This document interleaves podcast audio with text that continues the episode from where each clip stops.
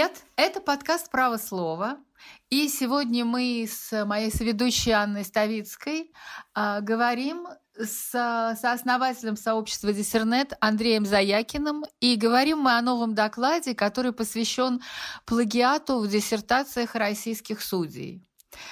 А, мне кажется, что этот доклад, я уже его прочитала, и мне кажется, что он — это событие вообще для нашего, всего нашего общества, потому что и раньше на сайте Диссернета э, были проанализированы, э, по-моему, 40 диссертаций, да, Андрей? Коллекция судей на нашем сайте росла и пополнялась постоянно то, что мы видим перед собой сейчас, это не результат какого-то одноразового усилия, предпринимавшегося последние 2-3 месяца. Это результат всей семилетней деятельности э, Диссернета. Потому что чем-то мы похожи на золотодобытчиков. Мы перемалываем эти э, тонны э, словесной руды и извлекаем из них разные золотые самородки. И вот поиски, изучение Э, возможных диссертаций, возможного плагиата в диссертациях судей шли все эти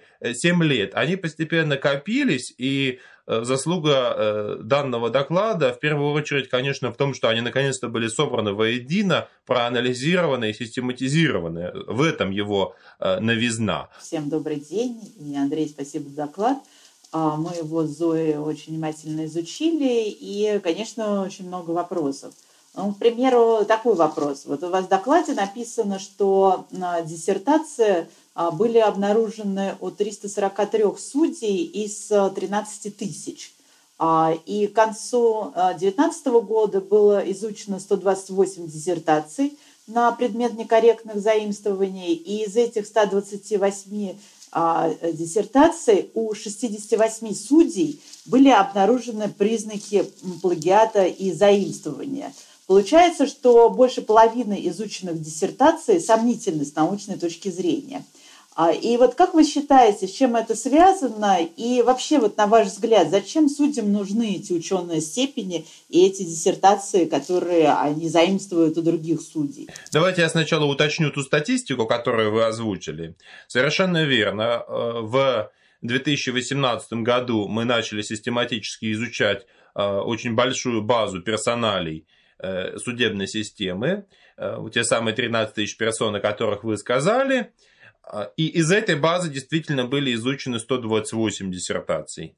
Э, некоторые из них уже нам были известны к тому моменту, а другие же были проверены в ходе целевых проверок, которые особенно интенсивно шли в течение последних двух лет. При этом не нужно забывать, об этом сказано в таблице 3 доклада, что Э, часть судей, конечно же, в эту коллекцию расправосудия не входили, и их диссертации были обнаружены либо случайно, в ходе э, проверок э, мы внезапно выясняем, что какой-то гражданин с, с плагиатом в диссертации еще и судья либо были обнаружены в ходе систематических проверок определенных судебных учреждениях, учреждений. В основном, конечно, речь идет о Верховном суде России, как наиболее интересном с репутационной точки зрения для нас и для всего общества в целом, и для журналистов.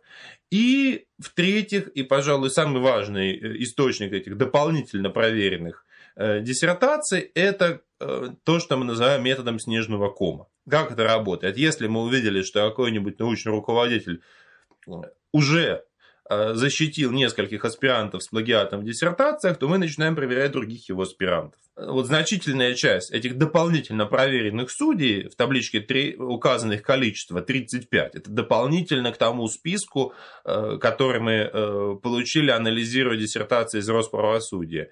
Вот. А основной канал попадания их в эти 35 был как раз метод снежного кома. То есть, когда мы увидели, что какой-то научный руководитель гонит лажу, гонит плохие диссертации, мы другие его диссертации, защищенные под его руководством, проверяем тоже на плагиат. Дальше больше, если мы увидели, что в этих диссертациях очень часто встречаются э, имена каких-нибудь людей в качестве оппонентов, ну, посмотрим, кому они еще оппонировали. Если мы видим, что очень часто эти диссертации защищаются в каком-нибудь университете, э, то мы посмотрим этот университет. Вот так работает метод снежного кома или метод корчевания кустов, как мы его называем. То есть мы по корешку пытаемся выбрать этот диссертационный куст. Зачем вообще судьям, как э, вы считаете, нужны эти самые диссертации? И ученой степени? Я думаю, что здесь нужно спрашивать других специалистов. Все-таки я не юрист и ни в каком смысле не являюсь частью судейского сообщества, юридического сообщества. Вчера в дискуссии, которую э, проводил э, Борис Грозовский на базе Сахар, э, Сахаровского центра онлайн, разумеется, высказывались две полярные точки зрения. Одна высказывалась Кириллом Титаевым, профессором Европейского университета в Петербурге, а другая Романом Бевзенко. Э, позиция Кирилла Титаева состоит в том, что для судьи на случай, э, если ему захочется э, после ухода на заслуженную пенсию еще и попреподавать и как-то интересно жить, то преподавание является а, одним из немногих разрешенных занятий, потому что судья не имеет права ни бизнесом заниматься, ни на госслужбе состоять, он не, не может делать ничего. А, что же касается позиции Романа Бевзенко, то эм, насколько, э, насколько я его понял, по большому счету им эти степени вообще не нужны. То есть, экстраполируя дальше то, что он говорил, я предположил бы, что в таком случае следует говорить вообще о некоторых случайных вещах в биографии этих людей, а, а не о какой-то сознательной и продуманной системе. То есть, возможно, люди ошибочно полагали, что им ученая степень поможет сделать карьеру. Вот по мнению Романа, я подчеркиваю, здесь я не специалист, это не так. Но люди могут заблуждаться. Люди, судьи, кандидаты в судьи, они могли думать, что им это поможет. Поэтому честный ответ на вопрос не знаю. А вот я в связи с этим хотела спросить вас о конкретной судье, которую вы не смогли, чью диссертацию вы не смогли проверить. Это э, известная судья Марина Комарова из Мосгорсуда. Она известна тем, что она вела дела э, террористов различных, да, вела также шпионские дела. Она судила Игоря Сутягина, адвокатом которого была Анна Ставицкая. Так вот, э, Марина Королева, Комарова. у нее была... Ой, Комарова, да, я все время ее называю королем, Марина э, Комарова, у нее была диссертация э, именно о проведении дел террористической направленности. Но я помню, что в какой-то момент Диссернет хотел проверить э, ее диссертацию, но не смогли ее найти. Вот в связи с этим у меня вопрос. Правда ли то, что некоторые судьи свои диссертации как бы прячут, да, и их невозможно прочитать, их невозможно исследовать? Видимо, этот случай с Комаровой э, является более-менее единственным, э, который нам известен. Я вчера во время презентации в Сахарнице пытался вспомнить такие случаи, я их не вспомнил вообще. В целом, э, сокрытие диссертации более свойственно для экономистов, причем экономистов из одного конкретного университета. Санкт-Петербургский экономический университет э, и для организации его предшественников. В этом университете, э, как мы давно выяснили, смотрите мою статью в «Новой газете», по-моему, она называется «Библиотека с привидениями» или «Диссертация с привидениями», э, мы давно выяснили, что там защиты шли, грубо говоря, таким образом. Человек вышел, что-то оттарабанил, автореферат э, куда нужно разослали, а все остальное можно и не делать. То есть защиты происходили, судя по всему, без предоставления кирпича диссертации. Этот вывод мы делаем, исходя из того, что э, из, данных, э, из данного университета диссертации по экономике в э, Российскую государственную библиотеку не поступали. Эта практика была распространена.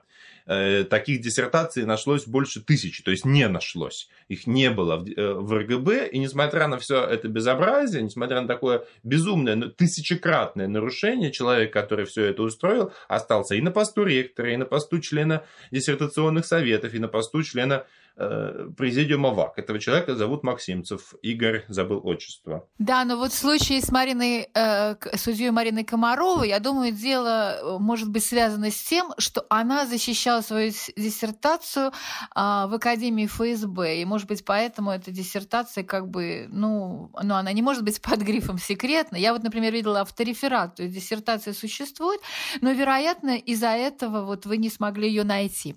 Но бог с ней. Мой вопрос к вам следующий следующее. Я э, немного в вашем докладе э, я почитала некоторые кейсы, и меня, конечно, э, очень поразила история, да, случай вот это судьи Верховного суда Башкирии Козловой, которая практически полностью, как у вас сказано, заимствовала свою диссертацию другого судьи. И, и еще вот судья Наталья Геннадьевна Кемф из Ленинского района города Барнаула. Это тоже очень интересная история.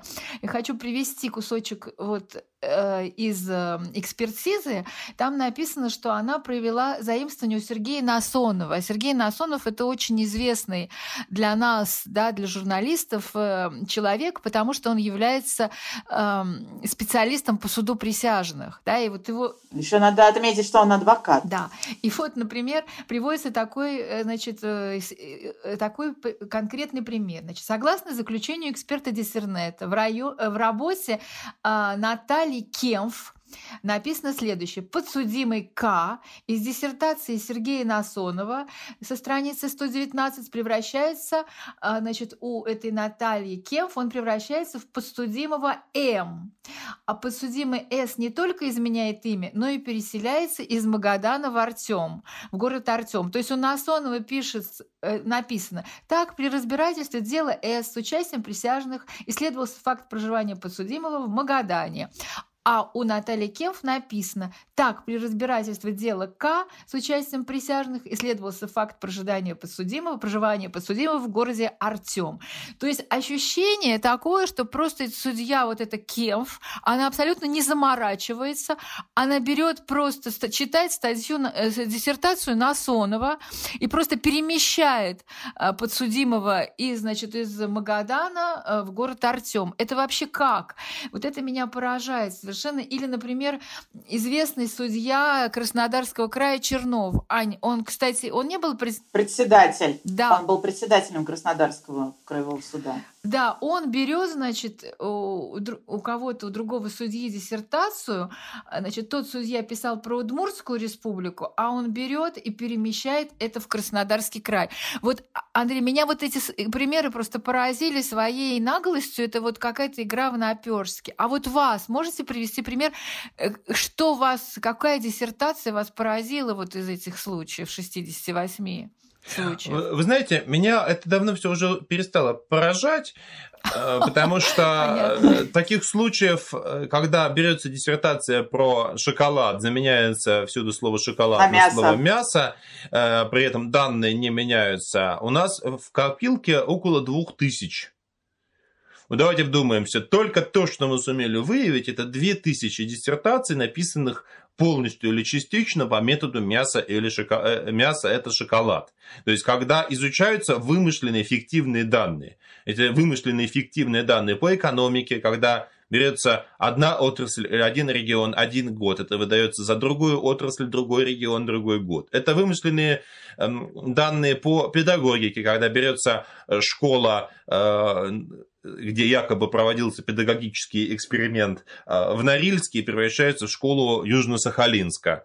Э, это, э, наконец, фальшивая работа по юриспруденции, с которой мы с вами столкнулись. И, конечно, самой памятной для меня будет самая первая работа по юриспруденции, именно работа судьи, в которой мы это увидели. Это была работа Ужахова такой судья Алисхан э, Ужахов, бывший председателем Сунжинского районного суда в Дагестане. Мы добились его лишения ученой степени. Э, как был устроен у него подлог эмпирических данных в диссертации? Он брал данные о социологии э, наркоманов, социологии преступников, проходивших по наркотическим статьям, по северо-западу и переиначивал их, заменяя слово северо-запад на Северный Кавказ. Но при этом все данные о возрастном составе, о их социальном происхождении, об образовании, о роде занятий, доходе и так далее вот этих э, преступников в наркотической сфере э, оставлял неизменными. И когда мы приехали в Академию в СИН в Рязани, где слушалось дело о лишении ученой степени. Мы туда приехали большой диссернетовской делегацией. Мы э, услышали от э, тюремных генералов э, совершенно потрясающее суждение о том, почему эти данные совпадают с точностью до десятых знаков на нескольких десятков страниц. Один из тюремных генералов сказал нам, ну, вы знаете, мы тут спрашивались, совещались с экспертом, и эксперт сказал нам, что северо-запад очень похож на Северный Кавказ. А другой генерал, поднявший перст, э, сказал нам, ну вот вы говорите, что случайным такое совпадение может быть с вероятностью 10 в минус сотой. Но 10 в минус сотой это положительное число. Значит, поднявший перст, говорил генерал, оно больше нуля. А значит, мы это сомнение толкуем в пользу обвиняемого. Вот тюремные генералы у нас совершенно прекрасные. Если еще поговорить э, о такой судье, который ну, довольно многие знают, не только адвокаты, но и люди, которые следят за громкими делами, и работает это судья в Басманном суде, такая Наталья Дуды. А это судья очень часто продлевает аресты или арестовывает людей по громким делам.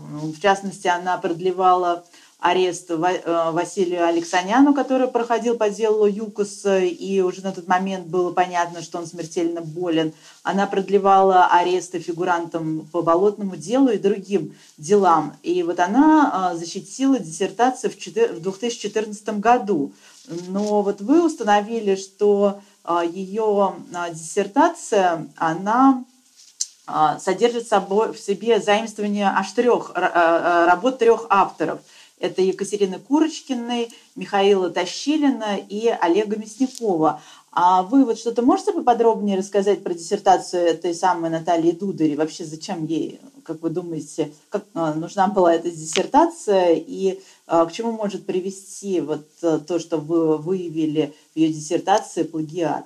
Ну, зачем ей это? Это, конечно, к ней вопрос. Это, судя по ее послужному списку, Наталья Дударь – это такая спецсудья, который поручают самые громкие резонансные дела. И, наверное, она, она в 2014 году уже эти резонансные дела вела. И да, зачем но вот, как э, сказал Андрей, в принципе, возможно, они думают, что э, эти диссертации помогут им в их карьере. Но пока Наталья Дударь как сидела на своем месте в Басманном суде, так и сидит. Но почему она не боится, не боится заимствовать? Да, или не боится заимствовать. Вот, может быть, такой вопрос мы задаем, зададим.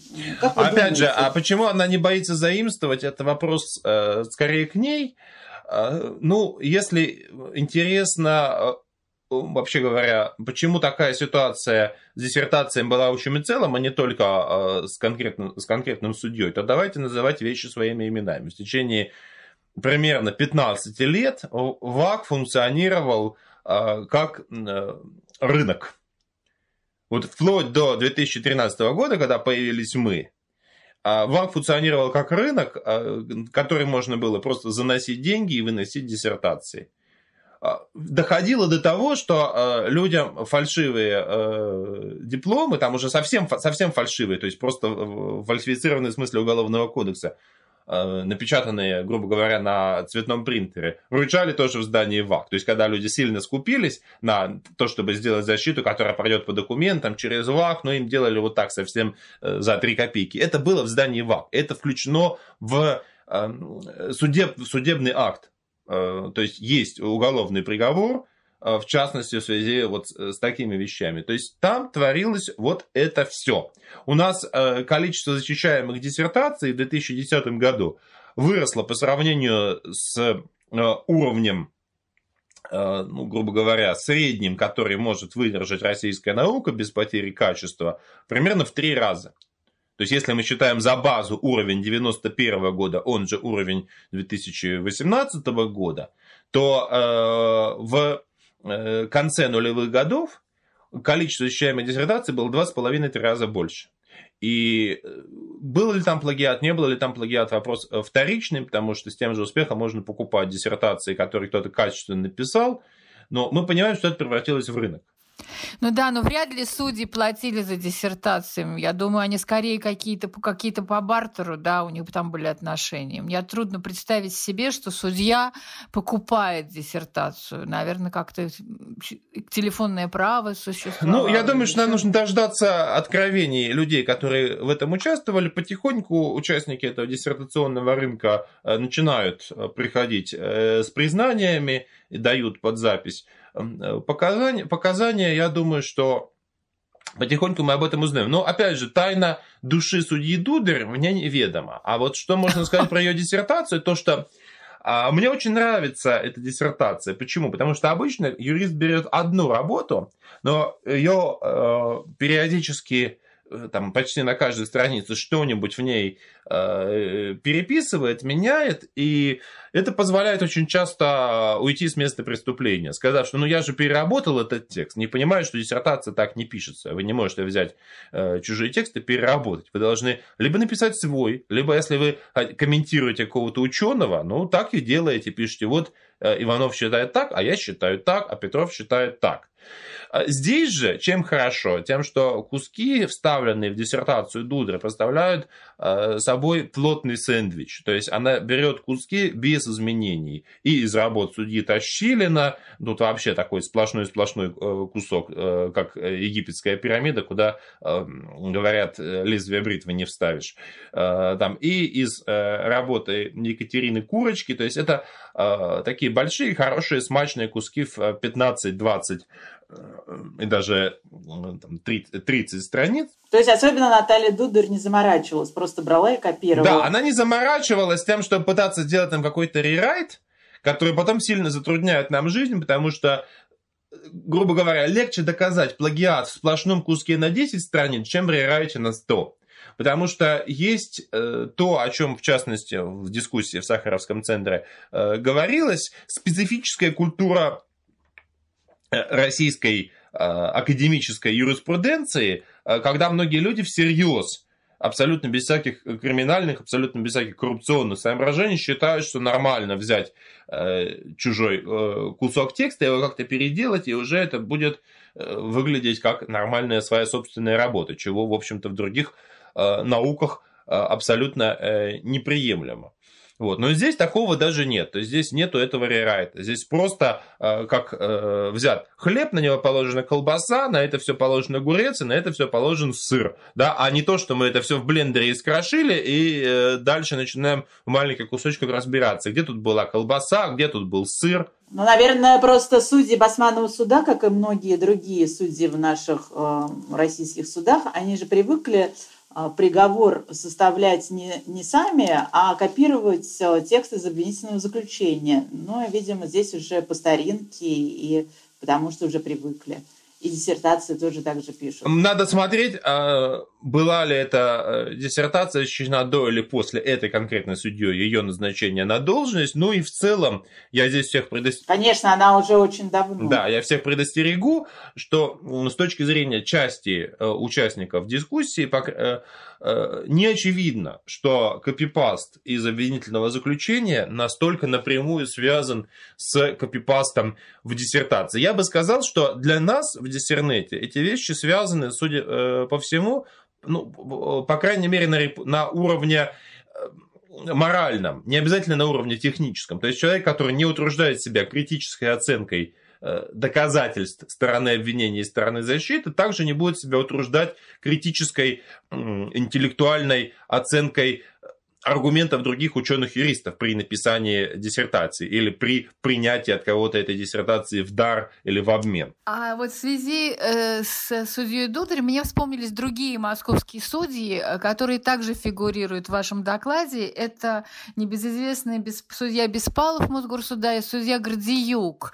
Я сама, когда работала в Нью Таймс, э, написала статью по материалам диссернета, статья называлась «Плагиатор в мантиях». И также в «Новой газете» была статья на эту тему, и эти судьи, значит, они э, вчинили иск, это был миллион двести Нью Таймсу и мне, и слава богу, мы, мы смогли собрать эту сумму на аукционе, и, правда, потом Мосгорсуд нам снизил почти в пять раз, да, мы заплатили меньше, но все-таки мы заплатили, потому что мы пропустили э, срок, значит, возможности обжалования. Новая газета же выиграла этот да. иск потом, да, и потом, значит, оказалось, что, ну, получалось, они выиграли новые газеты, получалось, что действительно эти люди были плагиаторы. Так вот, у меня вопрос по этим судьям. Я слышала о том, что вы обращались к председателю Мосгорсуда Ольге Егоровой и посылали ей какое-то письмо в связи с этим, да, в связи с выигрышем новой газеты, я так понимаю,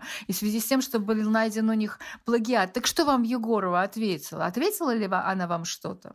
С Егоровой вышло очень забавно. Письмо это было э, послано э, еще э, до того, как мы выиграли этот процесс.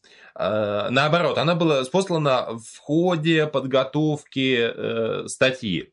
Ну и оно, а, безусловно, и, имел, то есть, с одной стороны, это был такой прав, правильный э, журналистский запрос, с другой стороны, конечно же, а, мы в Диссернете надеялись, что Егорова э, примет этих сведений не только для ответа на э, журналистский запрос, но и предпринят э, какие-то действия, как председатель Мосгорсуда, которому в данном случае из официального документа, из запроса газеты, стало известно о возможном совершении этими судьями этического нарушения.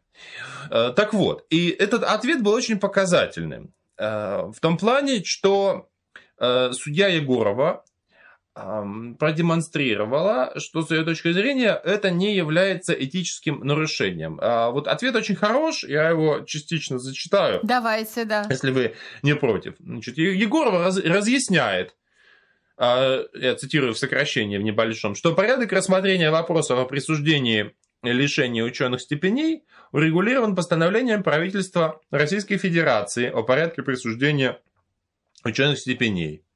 В соответствии с пунктом 41 главы 6 названного постановления, лишение ученых степеней производится по решению диссертационных советов. Пунктом 42 главы 6 установлены сроки давности для рассмотрения вопросов э, об обоснованности принятия диссертационными советами решения о присуждении ученых степеней. Таким образом, законодателем предусмотрена специальная процедура для проверки диссертационных исследований на предметах соответствия предъявляемым к ним требованиям. Возможность участия работодателя в указанной процедуре, а имеется в виду под работодателем Мосгорсуд, а, это я поясняю, проводимой в отношении его работников, законодательством не предусмотрено. А, в случае необходимости вы не лишены возможности самостоятельно получить запрошенный вами комментарий от вышеупомянутых лиц. А, так вот, что здесь важно в этом пояснении Егоровой? То, что она либо верит в э, юридическую доктрину о том, что ВАК является единственным и исключительным органом, имеющим право и обязанность судить о, о диссертациях, либо прикидывается, что верит в нее. Это на самом деле очень опасное, очень неправильное заблуждение, которое, кстати, развеял Верховный суд Российской Федерации в том самом решении по делу э, Беспалова и Гордиюка, когда э, Верховный суд черным по белому написал, что суды имеют право и обязанность исследовать в таких делах, в таких случаях э, вопрос о том, явля... имеется ли в той или иной диссертации плагиат по существу. Да? То есть Верховный суд тем самым э, считает, что э, не только ВАК может высказываться по поводу того, является ли данная диссертация сфальсифицированной или нет. Вот. А Егорова с этим, видимо, не согласна. То есть Егорова считает, что исключительная юрисдикция в вопросе о плагиате в диссертации принадлежит ВАК. И, конечно же, вот это э, такая юридическая доктрина, это беда. То есть, согласно которой только ВАК мож, э, э, может судить. В то время как мы постоянно не устаем напоминать, что любой человек, кто умеет читать по-русски и имеет перед глазами тексты одной и другой диссертации, а также знаком с несложными, в общем-то, нормами научного цитирования, может проверить, соблюдены тут нормы или не соблюдены. Ну и вот я не могу э, не процитировать э, концовку письма Егоровой. Просим в дальнейшем сообщать о результатах проводимого вами изучения вопросов качества диссертационных исследований вышеназванных и других работников Московского городского суда. Вы свой доклад тогда отправите Ольге Егоровой? Э, ну, я думаю почему-то, что она его уже прочитала, но можем и отправить, почему бы нет. Ну, а вот у меня в связи с этим вопрос. А ведь после ваших публикаций прежних, да, Диссернета, а вас э, были лишены степени три судьи, насколько я читала, да? Двое из них недавно ушли в отставку. И у меня к вам такой вопрос. Как вы считаете, почему судейская корпорация все-таки сдала этих двух судей? Как она, например, не сдала судью Свириденко, да, из Верховного суда. Там была большая борьба за то, чтобы его исключить. И у него э, диссертация представляет, насколько я понимаю, компиляцию из 13 источников. Тем, тем не менее, он остался на своем посту, а вот этих, значит, э, трех судей сдали. Как вы объясните, в как...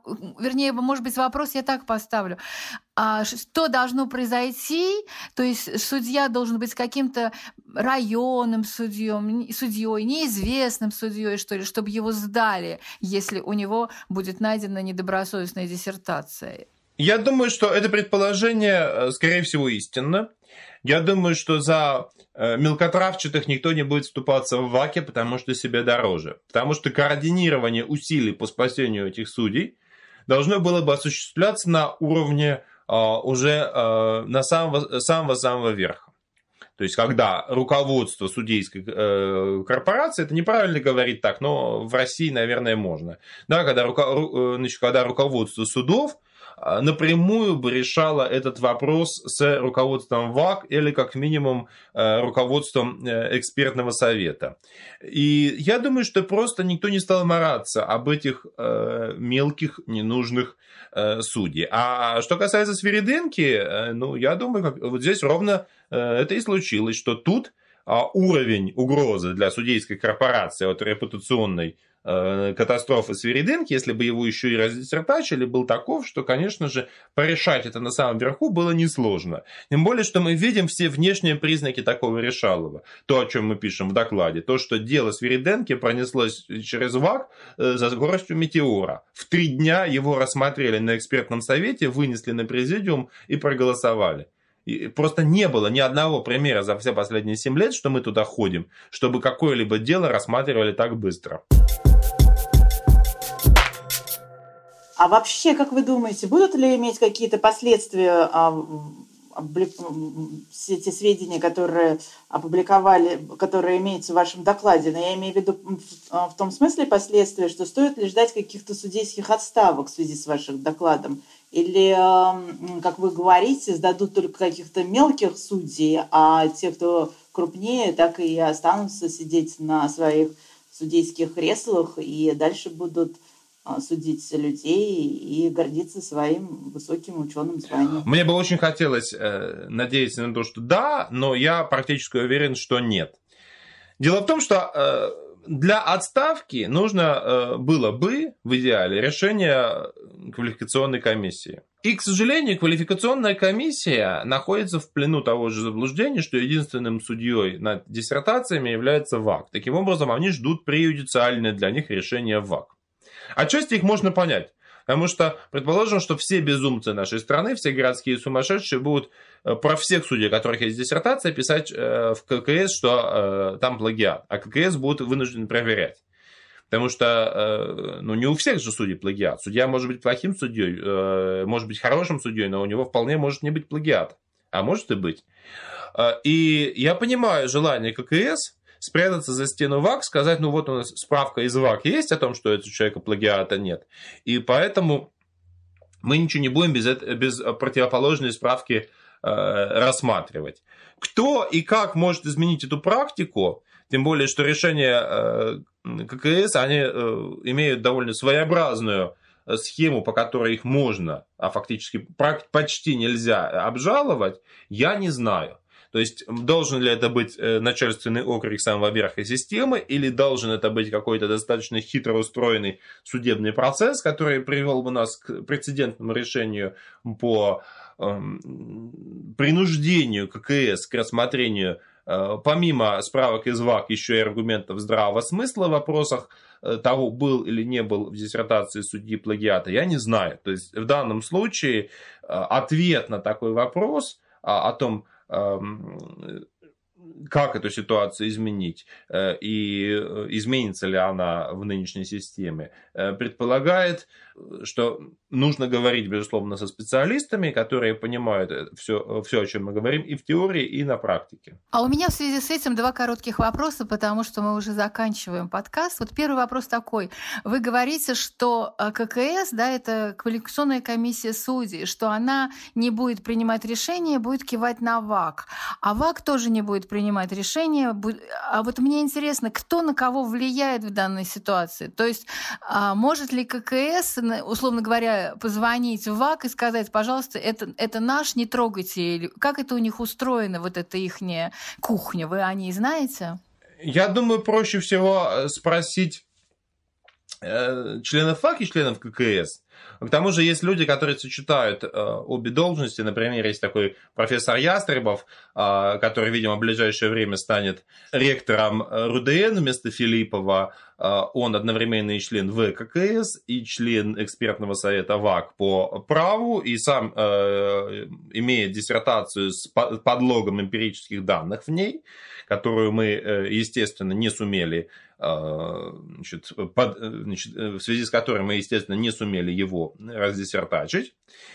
Поэтому спросите господина Ястреба, вот э, человек, который в одном лице совмещает и компетенции знатока в ваковской системе, как э, зампред экспертного совета по праву, и как э, член ВККС, и как грядущий наследник Владимира Михайловича Филиппова в РУДН, видимо, хорошо понимает в, цел, в целом всю вот эту околодиссертационную эм, кухню. Но что я хочу сказать, что на самом деле ВАК, по большей части поминаемых нами случаев звонить не надо, потому что персонажи, о которых идет речь в домике, они защищены решением Дмитрия Анатольевича Медведева, зафиксированным в постановлении правительства номер 842 2013 года, который запрещает ВАКу рассматривать дела о лишении ученой степени в отношении лиц, которые защитились ранее 1 января 2011 года. Поэтому здесь э, не, не обязательно даже кому-то с кем-то взаимодействовать. Э, здесь важно то, что судья Егорова смело может кивать на ВАК, прекрасно зная, что в ВАКе есть э, срок давности. При этом то, что для нас важно, то, что мы попытались донести до человечества в нашем докладе, это то, что с нашей точки зрения пользование судьей теми преимуществами, в первую очередь моральными, но также и материальными, которые дает незаслуженно полученная ученая степень, представляет собой длящееся нарушение. Это то же самое, как пользование Э, фальшивыми водительскими правами. Или как врач, который а, оперирует, имея фальшивый диплом, фальшивую лицензию, фальшивый сертификат врача. Давность этих нарушений, как этических нарушений, а уже, а не как нарушений формы и правил защиты диссертации, должна отчитываться от того момента, когда человек последний раз ими пользовался. То есть, если человек получает надбавку на зарплату, да, он пользуется э, этой ученой степенью. Если он даже просто держит этот диплом на э, стене, тем самым повышает уважение окружающих, э, поднимает свой моральный статус, это все равно пользование. То есть, грубо говоря, пока человек не отказался от ученой степени, полученной незаслуженно, он ею пользуется. И нарушением с точки зрения этики – которая абсолютно не подвластна никакой юрисдикции ВАКа, э, является пользование такой незаслуженной э, диссертацией. А то, что у ВАКа есть свои сроки давности по его нарушениям, которыми он занимается, А, это дело ВАКа, и это вопрос совершенно, э, совершенно отдельный. Поэтому то, к чему мы призываем в этом докладе, прислушиваться юридическое сообщество, я, конечно, прекрасно понимаю, в какое время и при каком режиме мы живем, и понимаю тщетность этого призыва, но я также знаю, что даже в Э, чрезвычайно растленной среде иногда бывают какие-то отдельные, уникальные, честные люди. И я также знаю, что один честный человек на 20, даже не то что нечестных, а просто безразличных и апатичных, очень часто меняет ситуацию. Мы это наблюдали много раз в высшей аттестационной комиссии, когда э, один приличный человек на 20 спящих на заседании мог э, повернуть ход заседания в другую сторону. Это действительно работает. И в каком-то смысле вот эти наши призывы к сообществу, они обращены к этому меньшинству, которое, может быть, составляет 1%, но в силу существующих норм и правил входит в органы сообщества и может там поднимать эти вопросы. Так вот, в чем заключается призыв? Мы хотели бы э, донести до юридического сообщества ту мысль, что во-первых, нарушения, состоящие в пользовании несправедливо полученными преимуществами а, ученой степени, а, присужденные в результате фальсификации диссертации, э, это длящееся нарушение. Это нарушение, которое продолжается, пока человек именуется кандидатом наук, пока его диплом лежит в отделе кадров. И второй момент. Это нарушение отличное от нарушения, которое предполагается э, положением о присуждении ученых степеней. Есть нормы присуждения ученых степеней, они э, могут быть нарушены, а могут быть не нарушены. И нарушение этих норм действительно судится ваком. Но при этом, при этом никто не говорит о том, что другие инстанции, другие институции, как то органы судейского сообщества, а, не могут посмотреть, а нет ли с их точки зрения здесь каких-то других нарушений? Да? И э, поэтому судейское сообщество э, имеет право и обязанность своими силами и средствами оценивать, был или не был факт плагиата при защите, независимо от того, что считает ВАК относительно своей возможности оценивать этот факт. И если факт плагиата был, то судейское сообщество имеет право и обязанность зафиксировать факт длящегося нарушения, а, а именно факт пользования теми а, недолжными преимуществами, которые незаслуженно данное лицо имеет, а, нося эту ученую степень. Хотелось бы в это верить. Спасибо большое, Андрей. Еще малюсенький совершенно вопрос. А вы изучали диссертацию э, Вячеслава Лебедева, председателя э, Верховного суда? У него, кажется, две диссертации, и кандидатская, и докторская. Мы продолжаем их изучать. Понятно. Экспертиза Хорошо. не завершена.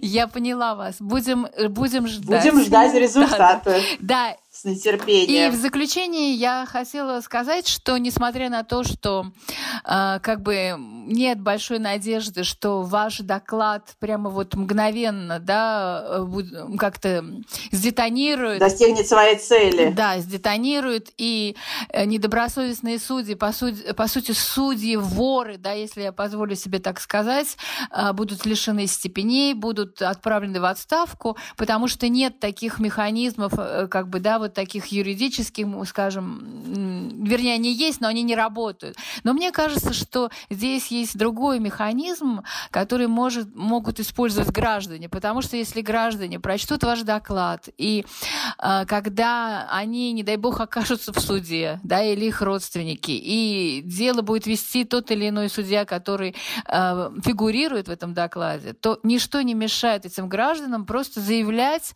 раз за разом на каждом судебном заседании отвод этому судье. Да.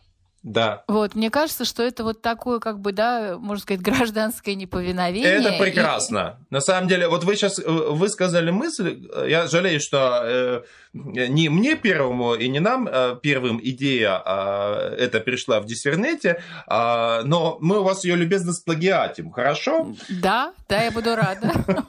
Вот, да, так что давайте будем надеяться, что мы, граждане, сможем оказаться сильнее, да, чем ВАК, как ВКС. Вот, и будем дальше говорить на эту тему, будем ждать ваших докладов. А, это был подкаст «Право слова». А, спасибо Андрею, спасибо Анне. И слушайте нас в Apple Podcast, CastBox, Яндекс Музыки. И ставьте, пожалуйста, лайки, пишите комментарии и рассказывайте нам о тех судьях, плагиаторах, о которых вы знаете, и о том, как устроена вся эта система. Спасибо, уважаемые слушатели. Мы будем очень рады, если вы сможете поддержать э, Диссернет э, вашим пожертвованием Э, страничка donate.discernet.org. Мы существуем только потому, что вы нас поддерживаете. Спасибо. Да, обязательно будем поддерживать. Всем пока. Всем пока.